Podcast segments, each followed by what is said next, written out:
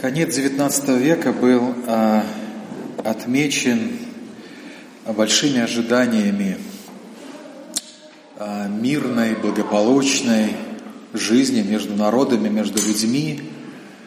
Отчасти это было связано с веком просвещения, вы знаете, XIX век, а, можно сказать, под этим словом проходил, и вместе с этим были, ну, как бы увеличены надежды в человеческие способности э, решать там многие задачи жизни, там, технологические, социологические, политические.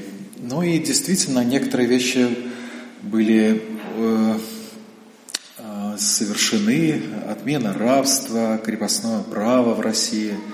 В общем, с такими надеждами э, готовились к 20 веку, появилось очень много Э, романов утопистов, которые э, размышляли о том, какая будет жизнь в 20 веке. И это даже было выражено в картинах. Интересно, были такие многие картины о жизни в 20 веке наподобие тех, как, э, которые свидетели Иеговы распространяют, знаете, в сторожевой башне. Такая, такие зеленые лужайки, все люди счастливы. И вот думали, каким образом устроить эту жизнь вот в новое время. Но потом наступил 20 век, вы знаете, что он стер абсолютно все эти надежды. А, две кровавых, самые кровавые за всю историю человечества войны, мировых, а, террор коммунистический, Холокост и многое-многое другое. И, в общем-то, эти надежды, чтобы вернуться к тому состоянию, которое, в котором было человечество XIX века, в XIX веке вот как бы и не произошло. Люди поняли, что на самом деле мы, мы люди, а мы на территории такой большой войны, и в принципе это, надо признать, такова история человечества, и это связано с природой самого человека, греховной природой человека, наверное, которая более всего выражает себя вот в этом войне, в состоянии войны, в гневе против друг друга.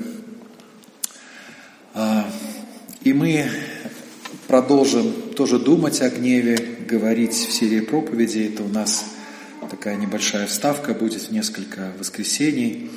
Я думаю, что эта тема является и практичной по причине своей актуальности и в нашем 21 веке, в нашем 21 году, и в то же время глубокой темой Писания. То есть, размышляя над этим, мы не закрываем Библию, мы открываем Библию, может быть, в каких-то новых сюжетах пытаемся лучше понять. Библия очень много говорит о гневе, а, начиная с книги «Бытие» до последней главы книги «Откровения». Гнев очень сильно обнажает нас, наши сердца и наши привязанности. То есть в гневе мы очень многое узнаем о себе, друг о друге. В этом, можно сказать, какая-то благая весть в гневе присутствует. И тема о гневе помогает нам лучше понять Бога и Евангелие. Вот мы сегодня пели о крови Христа, размышляли об этом. Мы знаем, что в этом выражении только Божьей любви, но Божьего гнева не было бы крови без гнева. В прошлый раз мы говорили о двух самых гневающих личностях во Вселенной, и, как это не звучит странно, это Бог и Сатана, две самые гневающие личности во Вселенной – мы знаем, что в этом есть кардинальное отличие. Они, мол, они гневаются, но их гнев полностью противоположен. Божий гнев направлен против зла, за добро, Он за нас, созидает Царствие Божие в этом мире. Именно благодаря Его гневу мы сегодня спасены. Гнев сатаны, напротив, направлен против добра и самого Бога. Он разрушает Царствие Божие, в каком бы смысле мы о нем ни говорили, в каком-то глобальном или в каком-то личном измерении. Для нас это сравнение важно тем, что наш гнев может быть уподоблен или одному, или другому. Он не бывает нейтральный.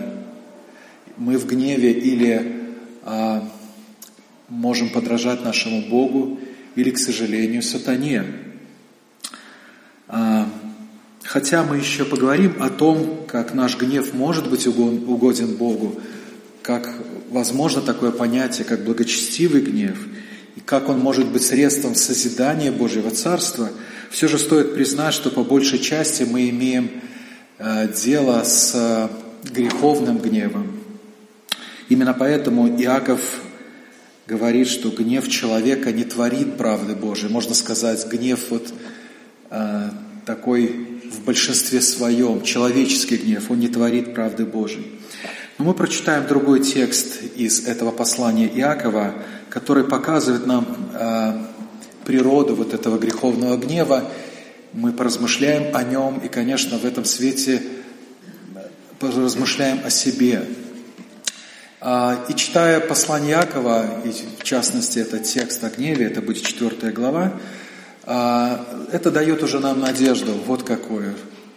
Иаков пишет, вы знаете, Иаков был а, пресвитером, первым пресвитером в истории христианства, это была церковь, и тем не менее она не была лишена многих проблем, о которых в послании Иакова говорится, и она не была, была лишена и проблем гнева. Поэтому а, мы, как верующие люди, мы уже слышали сегодня, мы продолжаем борьбу с грехом, в том числе мы продолжаем борьбу а, с греховным гневом. И в этом смысле, я надеюсь, этот текст поможет нам углубить наше понимание.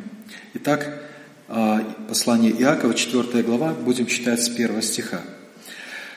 «Откуда у вас вражды и распри, не отсюда ли, от вожделений ваших, воюющих в членах ваших?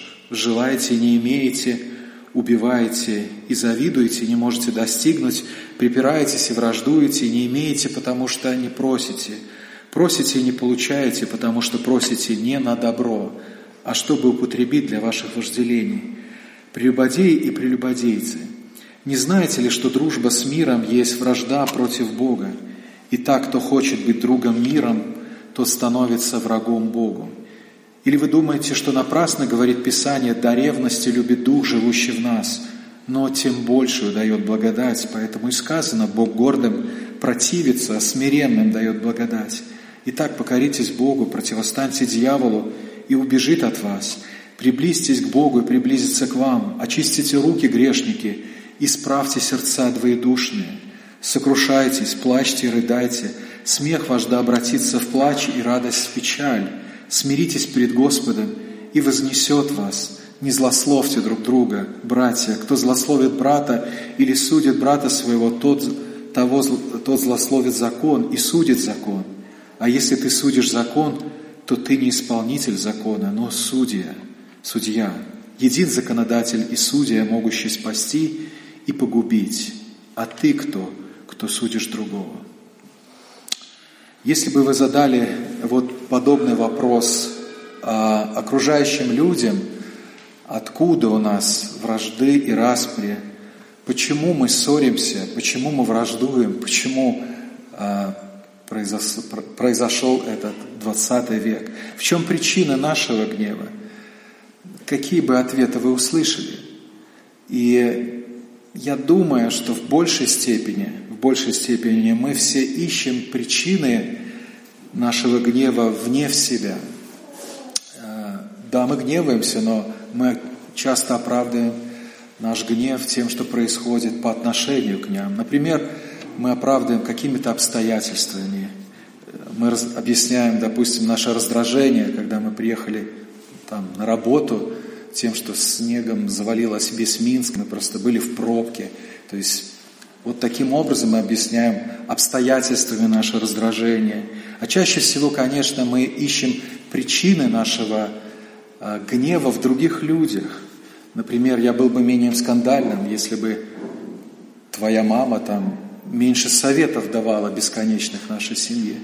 Ну и так далее и тому подобного. И надо признать, что этому мы научились не просто от наших папы и мамы, друг от друга. Мы это научились от нашего Адама, э, первого человека, который, э, вспоминайте, в ответ на вопрос Бога, почему ты съел этот плод, почему ты взял его, он ответил, жена, которая ты мне дал, она мне дала, и я ел. Вот, пожалуйста, первое такое оправдание своего, своих поступков. Я лично постоянно чувствую в себе вот этого ветхого Адама, особенно, особенно в состоянии гнева, когда так и хочется найти всех э, виновных в том, почему я раздражен. Однако, послушайте, ответ Иакова. Это гораздо лучший анализ, чем тот анализ, который дает нам мир и который угодно нашей плоти. Это не угодный нашей плоти анализ, но он исцеляющий нас. Иаков говорит, итак, откуда у нас вражды распри? Не отсюда ли от вожделений ваших, воюющих членах ваших?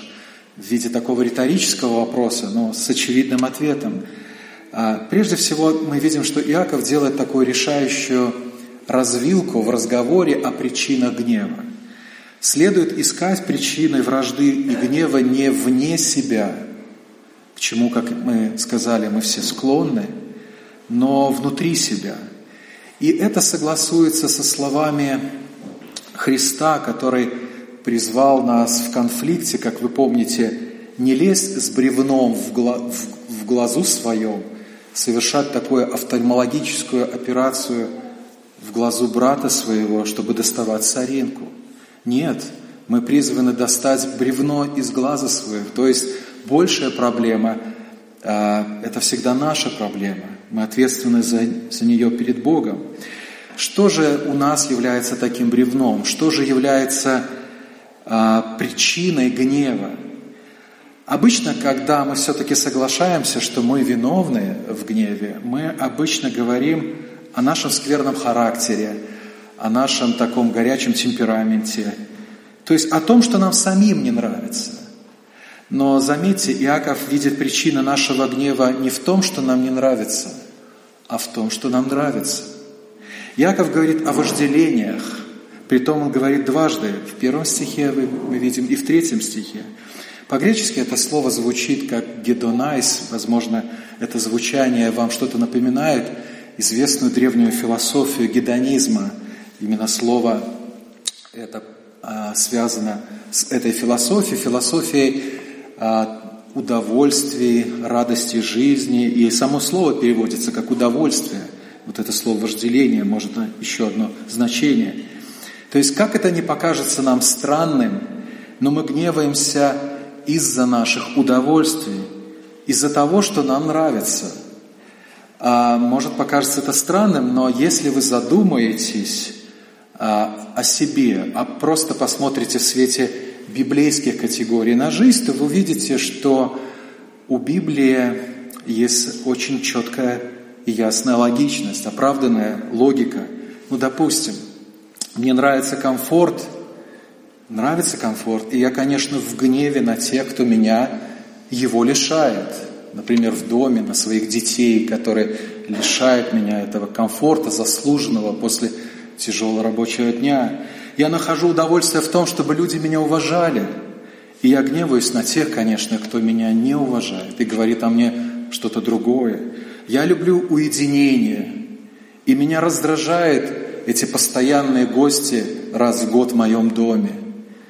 Я стремлюсь к материальному благополучию и буду в гневе на тех, кто стоит у меня на пути достижения этого благополучия. И так можно продолжать.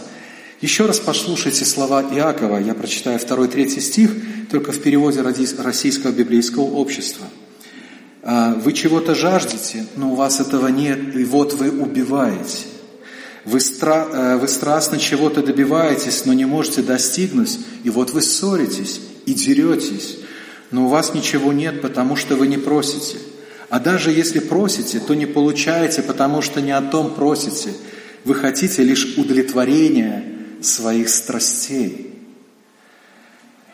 Следовательно, по словам мудрого Иакова, наш гнев определяется не столько нашим темпераментом, как мы говорим, знаете, там холерики или сангвиники или какие-то еще экстраверты в сравнении с интровертами, но, больше, но в большей степени по-библейски нашей привязанностью или любви к чему-то. Чем более мы что-то любим, тем больше мы будем гневаться, когда что-то или кто-то лишает объекта нашей любви или нашей привязанности. А, Тим Келлер недавно его проповедь переведена о гневе, советую послушать, он прямо так и говорит, гнев – это обратная сторона любви. И а, если вы задумаетесь об этом, подумайте о себе, то вы сочтете это утверждение на самом деле весомым. Гнев – это обратная сторона любви. Вы не разозлите меня, допустим, если нарушите мой покой. Ну, не сильно разозлите. Очень просто, потому что это не то, что я сильно люблю. Но мое сердце будет гораздо более взволновано, если, допустим, вы будете критиковать меня за мое служение. Оно будет более взволновано. Я, конечно, не подам вида. Если хотите, я перед вами исповедуюсь. А, и, и говорю это не потому, что меня не надо критиковать. Нет, я очень нуждаюсь как служитель в конструктивной критике, и не ради служения, а сколько ради моего сердца, потому что оно не должно находиться в власти чего-то, чем Бога.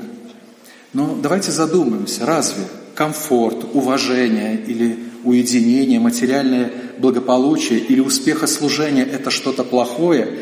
Вовсе, конечно, нет. Все вот эти и другие желания, они вполне естественны для нас, и они даже хорошие. Однако они могут стать чем-то большим, чем просто желания, об этом говорит Иаков.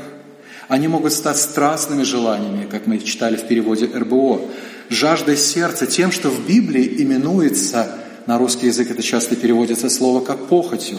Послушайте, прочитая другой текст, как это происходит – Римлянам 13:14. Вот вам, пожалуйста, диагноз апостола Павла.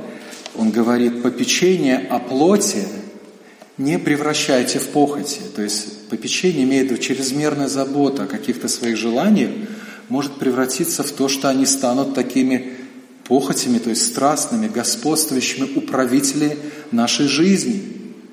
И Конечно, это будет выражаться и в том, что мы будем гневаться против того, кто цепляет эти наши желания. Но как узнать, не превратились мои желания в похоти?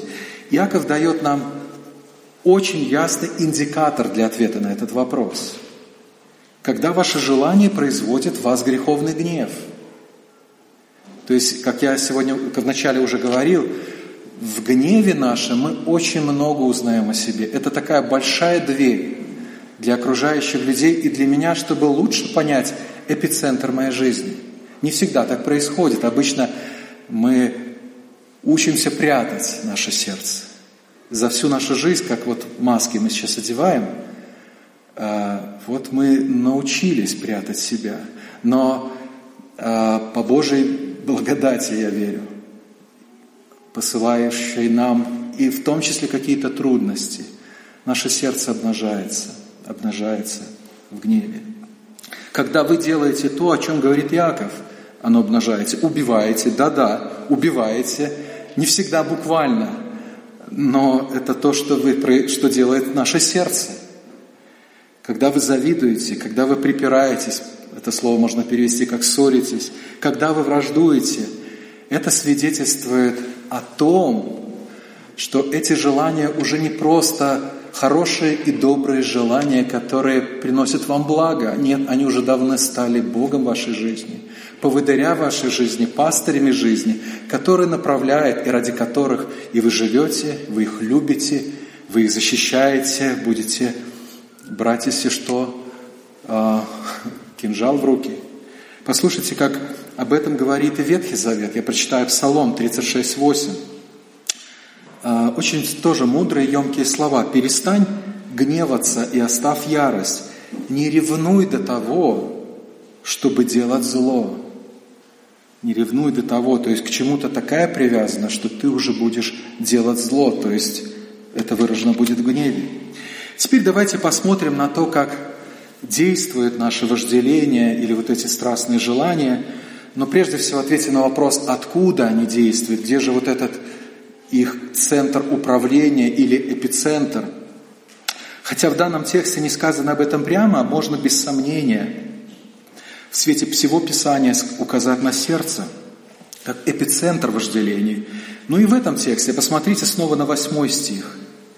На восьмой стих мы его читаем, читаем, читали, в котором Иаков призывает к решению проблемы вражды. Об этом мы говорим, поговорим потом, точнее в следующий раз. Но послушайте, приблизьтесь к Богу, приблизиться к вам, очистите руки грешники, исправьте сердца двоедушные. То есть, когда Яков будет говорить о том, как исправить эти проблемы, гнева, этих вожделений, он говорит об исправлении сердца. Именно этим обуславливается, кстати, сила вожделения или желания наш, в нашей жизни.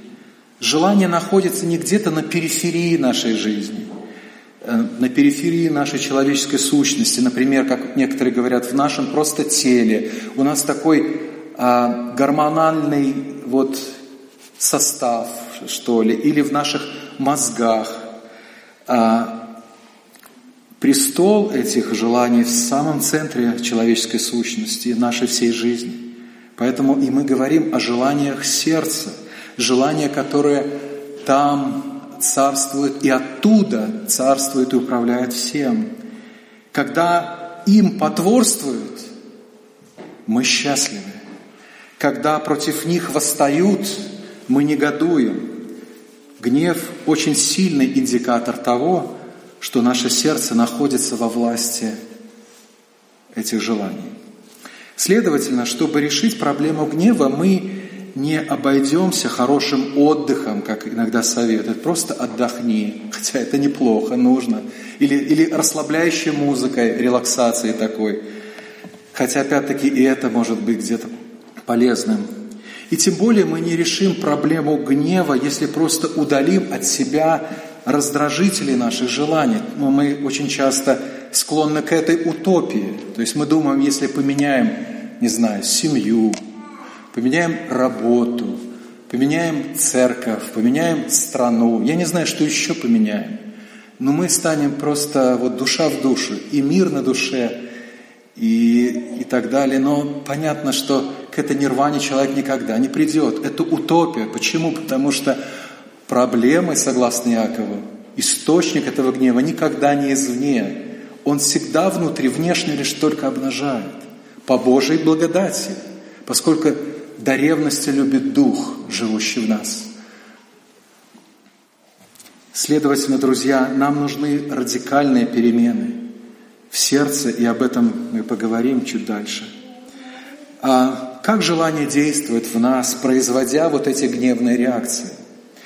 А, давайте посмотрим на эти орудия войны. Яков говорит, что вожделение в первом стихе воюет в членах ваших. Вот, пожалуйста, война, это большая война. Они воюют в членах наших. Слово «воюет» в греческом языке звучит как «стратеомай». Я специально читаю на греческом, чтобы вы сами уловили созвучие. От этого слова происходит понятное для нас слово «стратегии». Другими словами, э, желание нашего сердца использует стратегии, разные стратегии, чтобы посредством членов нашего тела, ну каких членов нашего тела? Вспомните себя в гневе. А, конечно, наш язык, у кого-то руки, а, может быть, глаза, налитые кровью. Ну, в общем, члены нашего тела, как орудие, а, чтобы защищать себя желание стремятся защитить себя, выстроить некие редуты защиты и нападать на других. Вот, в принципе, так часто мы и ведем войны, как все войны на земле. Мы пытаемся защитить себя, и мы пытаемся напасть на других, атаковать других. У кого-то та или другая сторона более выражена.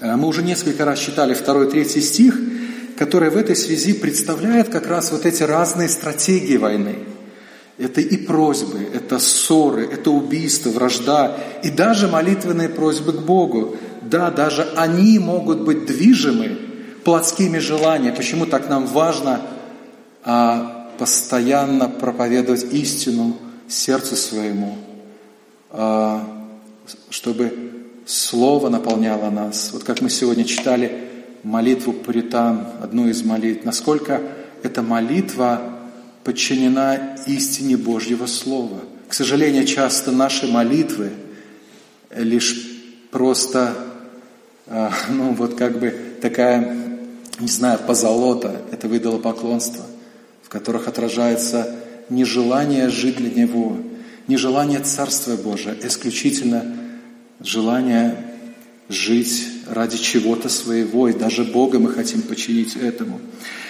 Стратегии войны могут быть разными, действительно разными. А, поэтому мы видим, Иаков говорит об этом во множественном числе. Вот это почему важно знать для нас? Как мы обычно представляем себе гневливого человека?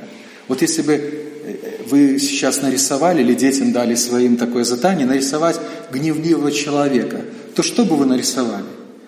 Наверное, крик, там, кулаки, налитые, опять-таки, кровью глаза, ругательные слова, летающие тарелки по квартире, вот, и многое подобное.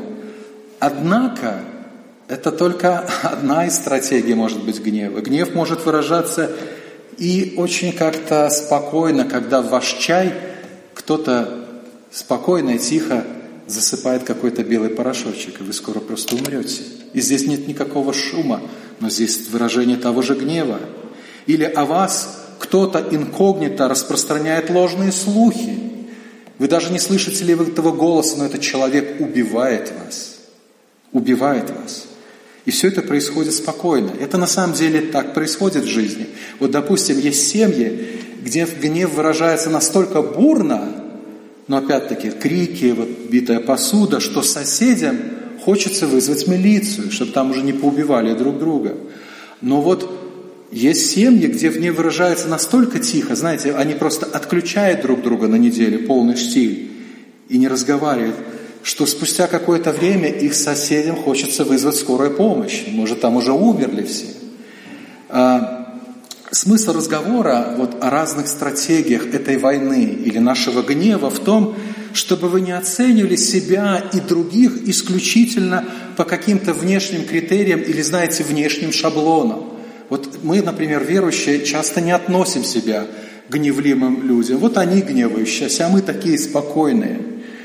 Вы можете никогда не кричать, но быть очень гневливым человеком. И при этом не произнеся ни звука. Вы просто научились выражать свой гнев каким-то иным образом, ну, культурным образом, а, чтобы не было проблем, допустим. Одни в гневе будут устраивать скандалы в церкви, а другие в том же гневе просто пренебрегают церковью. Но и то, и другое может быть ведомо тем же самым гневом. Извините за сравнение, но есть буйные алкоголики, а есть тихие алкоголики. И в том и в другом случае корнем является страшное желание, управляющее вашим сердцем и вашей жизнью просто каким-то индивидуальным образом. Но более важно не выражение, а то, чем управляется вот это выражение вашего гнева. Теперь давайте посмотрим на участников войны. Мы посмотрели на причины войны, а, посмотрели на эпицентр войны, орудие войны. Теперь а, посмотрим на участников этих военных действий или на тех, на кого направлен наш гнев. А, хотя иногда, конечно, наш гнев может быть направлен на различные предметы, не так ли? Разве вы никогда не били кулаком косяк дверей, от которой вы только что ударились головой? Не били? Да еще вы разговариваете с ним при этом, обзывая его в чем-то. Или, братья, разве вы не ударяли по машине, которая снова не заводится, и тоже при этом разговаривая с ней как с одушевленным предметом. А, то есть мы можем гневаться, и это снова говорит о том, а, что это всегда причина в нас, но в большей степени наш гнев направлен против других людей, против других людей. А, и среди людей, на которых вы никогда не гневаете, знаете, это только те люди, которые каким-то образом умудряются не цеплять ваши желания, не цеплять на крючок ваших идолов и постоянно их подкармливать. Иногда это то, как семьи живут. Мы просто научились подкармливать, у нас политика такая, но мы на самом деле а, не решаем фундаментальную проблему. И таких людей на самом деле немного, на которых вы не гневаетесь, и уж точно в него не входят ваши самые близкие люди. Мы с ним живем, с ними живем, и здесь у нас, знаете, мы, мы, мы теремся друг от друга не только телами, но нашими сердцами. И, конечно, это обнажает очень сильно нас. И, к сожалению, даже братья и сестры не, не всегда входят в категорию людей, с которыми мы не, не спорим и на которых не гневаемся. Иаков пишет о вражде и распри верующим людям – вот посмотрите еще снова 11 стих, где он говорит, не злословьте друг друга, братья. Вот вам, пожалуйста, первая церковь. Они злословили друг друга. Кто злословит брата или судит брата своего, того злословит закон и судит закон. Поэтому лучшая интерпретация, лучшее объяснение межличностных конфликтов, согласно Библии, это конфликт наших сердец, это битва наших сердец. А мы не просто не научены выражать а, наши эмоции. Нет, у нас, к сожалению, сердца воюют друг с другом. Мы не просто не сходимся характерами, или у нас разные темпераменты, или разное образование, иногда так говорят. Разное образование просто у нас. Нет, у нас война желаний, которыми мы цепляем друг друга как крючками. Она жаждет, допустим, карьеры, а он семейного уюта, конфликт. А, он любит большие компании, а она терпеть их не может, конфликт. Они оба жаждут материального благополучия, но именно поэтому обвиняют друг друга в том, что а, они его не достигают. Одни в церкви любят консервативный уклад, другие в церкви любят новшество. Вот вам тоже, пожалуйста, причина для конфликта. И отсюда, конечно, такой вопрос от отчаяния. Есть ли у нас вообще надежда, если такая проблема, если гнев это больше, чем просто навыки общения, гнев это просто больше, чем просто наши какие-то выражения эмоций, это наше сердце. Есть ли у нас надежда какая-то на мир, на настоящий мир? Конечно, мы сегодня уже слышали обетование Христа, благодаря Евангелию, об этом мы поговорим в следующий раз. Но и здесь, именно с этой целью пишет Яков. Он же не просто хочет, знаете, утопить свою церковь, показать, вот какие они грешники. Нет, он дает глубокий анализ, который очень обличает, но в то же время в этом есть надежда. Помните, друзья, что проблема не в самих желаниях как таковых, и даже не в том, что они у нас разные – а в том, какое место они занимают в нашем сердце, так сказать, какой у них статус этих желаний. Чтобы нам лучше их идентифицировать, вот этот статус, наших желаний, следует увидеть еще одного участника войны. Мы уже говорили, кто является участником этой войны. Разные предметы, на большей степени люди, но всегда участником любой войны, даже когда вы воюете с предметами, это Бог – и я это не говорю просто так, нужно сказать. Я думаю, Иаков говорит об этом. В четвертом стихе он продолжает, а вот, пожалуйста, библейскую диагностику нас, как гневающихся людей, прелюбодеи и прелюбодейцы. Не знаете ли, что дружба с миром есть вражда против Бога? Итак, кто хочет быть другом миру, тот становится врагом Богу. На первый взгляд может показаться, что Иаков меняет тему – Представьте, вот муж и жена ссорятся друг с другом по обычным пустяковым вопросам дома. Туда заходит Иаков, смотрит эту картину и говорит им вот эти слова. Прелюбодеи, у вас вражда с Богом, дружба с миром. Они смотрят на него такими глазами и говорят, Иаков, ты, наверное, аудиторию перепутал. Мы вообще о Боге даже не говорим. О чем ты? Однако Иаков на самом деле не меняет тему а, разговора, он открывает суть этой темы, как и все Писание. Оно всегда нам показывает вертикальную картину. Если вы не видите Бога в любом вопросе, вы не понимаете этот вопрос. Когда наши сердца находятся во власти любого желания, и этим желанием является не Бог, мы прелюбодействуем перед Богом. Заметьте, я говорю, когда мы находимся во власти – мы измени... какого-то желания, мы изменяем ему. Мы словно говорим, что земные, вот эти приходящие для нас желания дороже, чем Небесный Отец.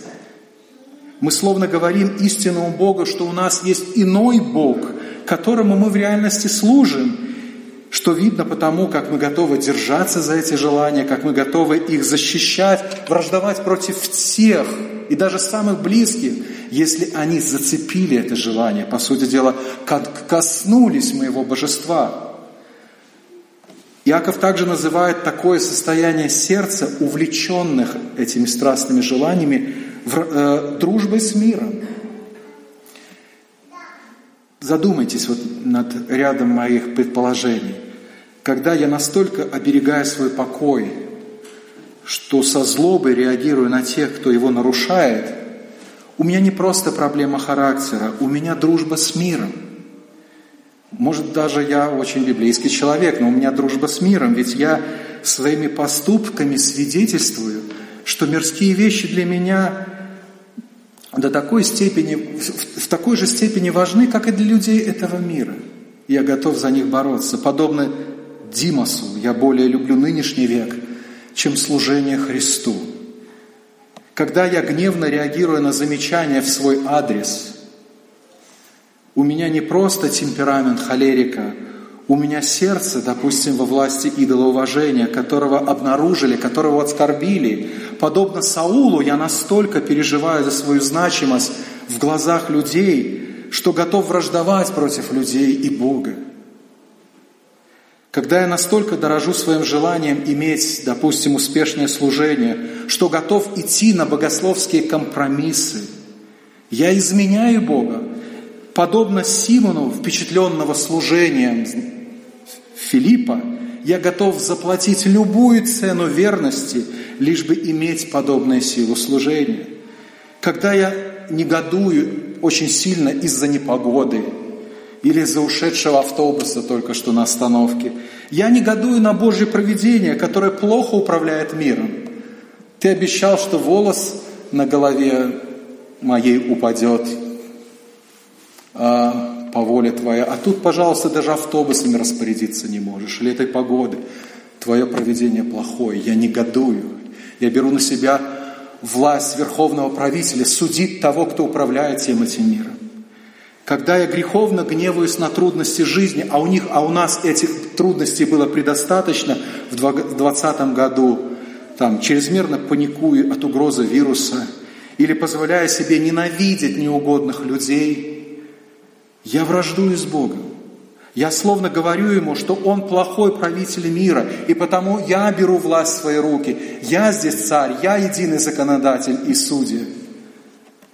Когда я сужу своих братьев, как не братьев, то есть без любви и сотвержения я поступаю так, как говорит Иаков здесь, в 12 стихе, един законодатель и судья, могущий спасти и погубить. А ты кто? Кто судишь другого.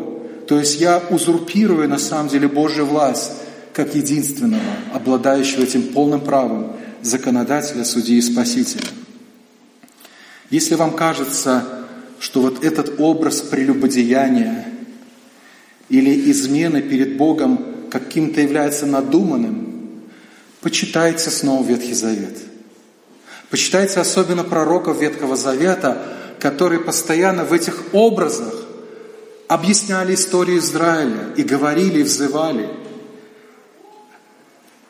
описывая таким образом духовное вступление Израиля. И в этой связи особенно выделяется книга пророка Оси, из, из которой я хочу в заключение прочитать вторую главу. Я прочитаю ее из другого перевода, вы можете смотреть на синодальный перевод, но чтобы освежить как бы ваш взгляд на Писание, я прочитаю его с перевода МБО, вот у меня сегодня три перевода. Послушайте, пожалуйста, а, а, у нас когда-то в семинаре была такая история с книгой пророка Иосии, в колледже точнее. У нас был преподаватель, приехал преподаватель, я не помню откуда, то есть какой-то страны, и он преподавал а, книгу пророка Осии со страстью, объясняя эти образы, и давал студентам задания. И они должны были прийти и как-то отреагировать. И вот на следующий день он встречает студентов и спрашивает, как задание. Один из студентов говорит, а, ничего особенного нету. Ну, просто чтиво, как чтиво. Он говорит, ничего особенного нету. А, пошли. Пришли они на кухню, он привел туда студентов. Одного студента, вот этого студента, который сказал э, простое чтиво, заставил резать лук – а другого читать книгу пророка Оси, вот эту вторую главу. Пока тот не заплакал. Он говорит, вот так надо читать пророков, вот так надо читать книгу пророку, пророка Осия, потому что здесь величайшая драма, здесь сердце Бога, которого предают, оскорбляют, воюют, прелюбодействуют, те, ради которых Он отдал все. И это то, что особенно мы должны чувствовать уже в условиях Нового Завета. Давайте почитаем эту главу. «Говорите о ваших братьях, мой народ, и о своих сестрах, моя любимая. Обличайте свою мать, обличайте ее, потому что она не моя жена, и я не ее муж. Пусть она уберет распутный взгляд со своего лица и разрад от грудей своих. Иначе я раздену ее догола и обнажу ее так, как в день, когда она была рождена. Я уподоблю ее пустыне, превращу ее в сухую землю и уморю ее жаждой. Я не проявлю своей любви к ее детям, потому что они дети разврата. Их мать была блудницей и зачала, зачала их в бесчестие. Она говорила, я пойду за моими любовниками, которые дают мне хлеб и воду, шерсть и лен, масло и напитки, поэтому я пригрожу ей путь терновыми кустами, обнесу ее оградой так, чтобы она не смогла найти свой путь. Она погонится за своими любовниками, но не догонит их. Она будет искать их, но не найдет. Тогда она скажет, я вернусь к своему первому мужу, потому что тогда мне было лучше, чем сейчас, это образ Египта. Она не поняла, что это я давал ей зерно, молодое вино и масло. В изобилии одаривал ее серебром и золотом. Она использовала их для Ваала. Поэтому я заберу мое зерно, когда оно созреет, и молодое, мое молодое вино, когда оно будет готово. Я возьму назад моя шерсть и лен, предназначенные для прикрытия ее ноготы. Итак, теперь я открою ее ноготу на глазах у ее любовников, и никто не спасет ее от моей руки. Я положу конец всем ее празднованиям, ее ежегодным торжествам, праздникам новолуния, субботам, всем предписанным пиршествам. Я уничтожу ее виноградные лозы и инжир, в которых она, о которых она сказала, это плата – которые мои любовники дали мне. Я превращу их в заросли, и дикие животные будут поедать их плоды. Я накажу ее за те дни, когда она возжигала благовоние валом. Она украшала себя серьгами и драгоценностями и ходила за своими любовниками, а меня забыла, возвещает Господь. Поэтому теперь я увлеку ее, я приведу ее в пустыне и буду говорить с ней ласково. Там я верну ей ее виноградники и сделаю долину Ахор дверью надежды. Там она будет петь, как в дни своей юности, как в день, когда она вышла из Египта. В тот день возвещает Господь, ты назовешь меня муж мой, и больше не будешь звать меня мой господин. Я удалю имена валов от уст твоих, и больше никогда их имена не будут призываемы. В тот день я дам повеление диким зверям и птицам небесным и творениям, присмыкающимся по земле, не нападать на людей. Лук и меч и войну я удалю из той земли, чтобы все могли жить в безопасности. Я обручу тебя с собой навеки. Я обручусь с тобой в праведности и справедливости, в милости и любви. Я обручу с тобой в верности, и ты узнаешь Господа. В тот день я отвечу, возвещает Господь. Я укажу небу, и оно пошлет дождь на землю. Земля же даст зерно, молодое вино и оливковое масло. Так я отвечу Израилю и поселю ее для себя на земле. И проявлю свою любовь к той, которая назвал не моя любимая. Тем, кто был назван не мой народ, я скажу, вы мой народ, а они скажут, ты наш Бог. Вот в этом драматическом тексте, который, конечно, был бы более понятен – если бы мы хорошо знали историю Израиля, все эти образы, есть не только обличение в прелюбодеянии, но и надежда на изменение, возвращение к прежним отношениям. И об этом нам будет говорить Иаков, как Бог возвращает, Бог, как ревнивый муж, любящий нас, возвращает нас себе. А, но об этом мы поговорим в следующий раз.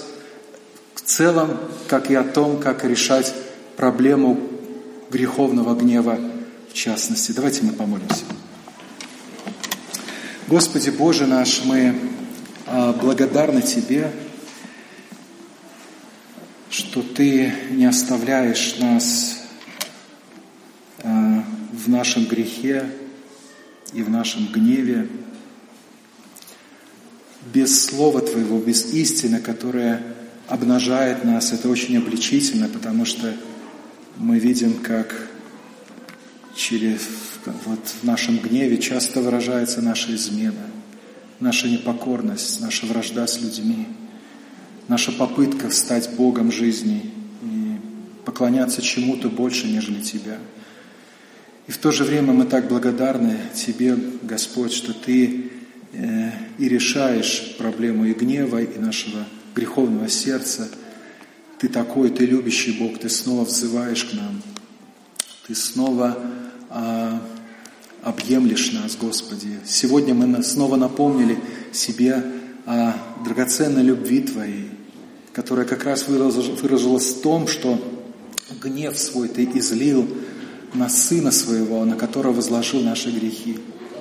Мы благодарны Тебе за эту Твою величайшую любовь, за это Твое Слово к нам. Я очень молю Тебя, Господи, чтобы мы а, могли возрастать и уподобляться к Тебе, чтобы мы глубоко могли мыслить о себе, а, через Слово Твое, быть не просто слушателей, но исполнителем Слова, чтобы иметь истинный мир в сердце своем. И не только по отношению к себе, но и по отношению к окружающим нам с людям. Помоги нам быть вот, а, миротворцами. Поэтому благослови, Господь, нас а, вот в этом размышлении через эти наставления в этой серии проповеди. Благослови, Господь, нас и благослови церковь нашу. Во имя Христа мы молим Тебя об этом. Аминь.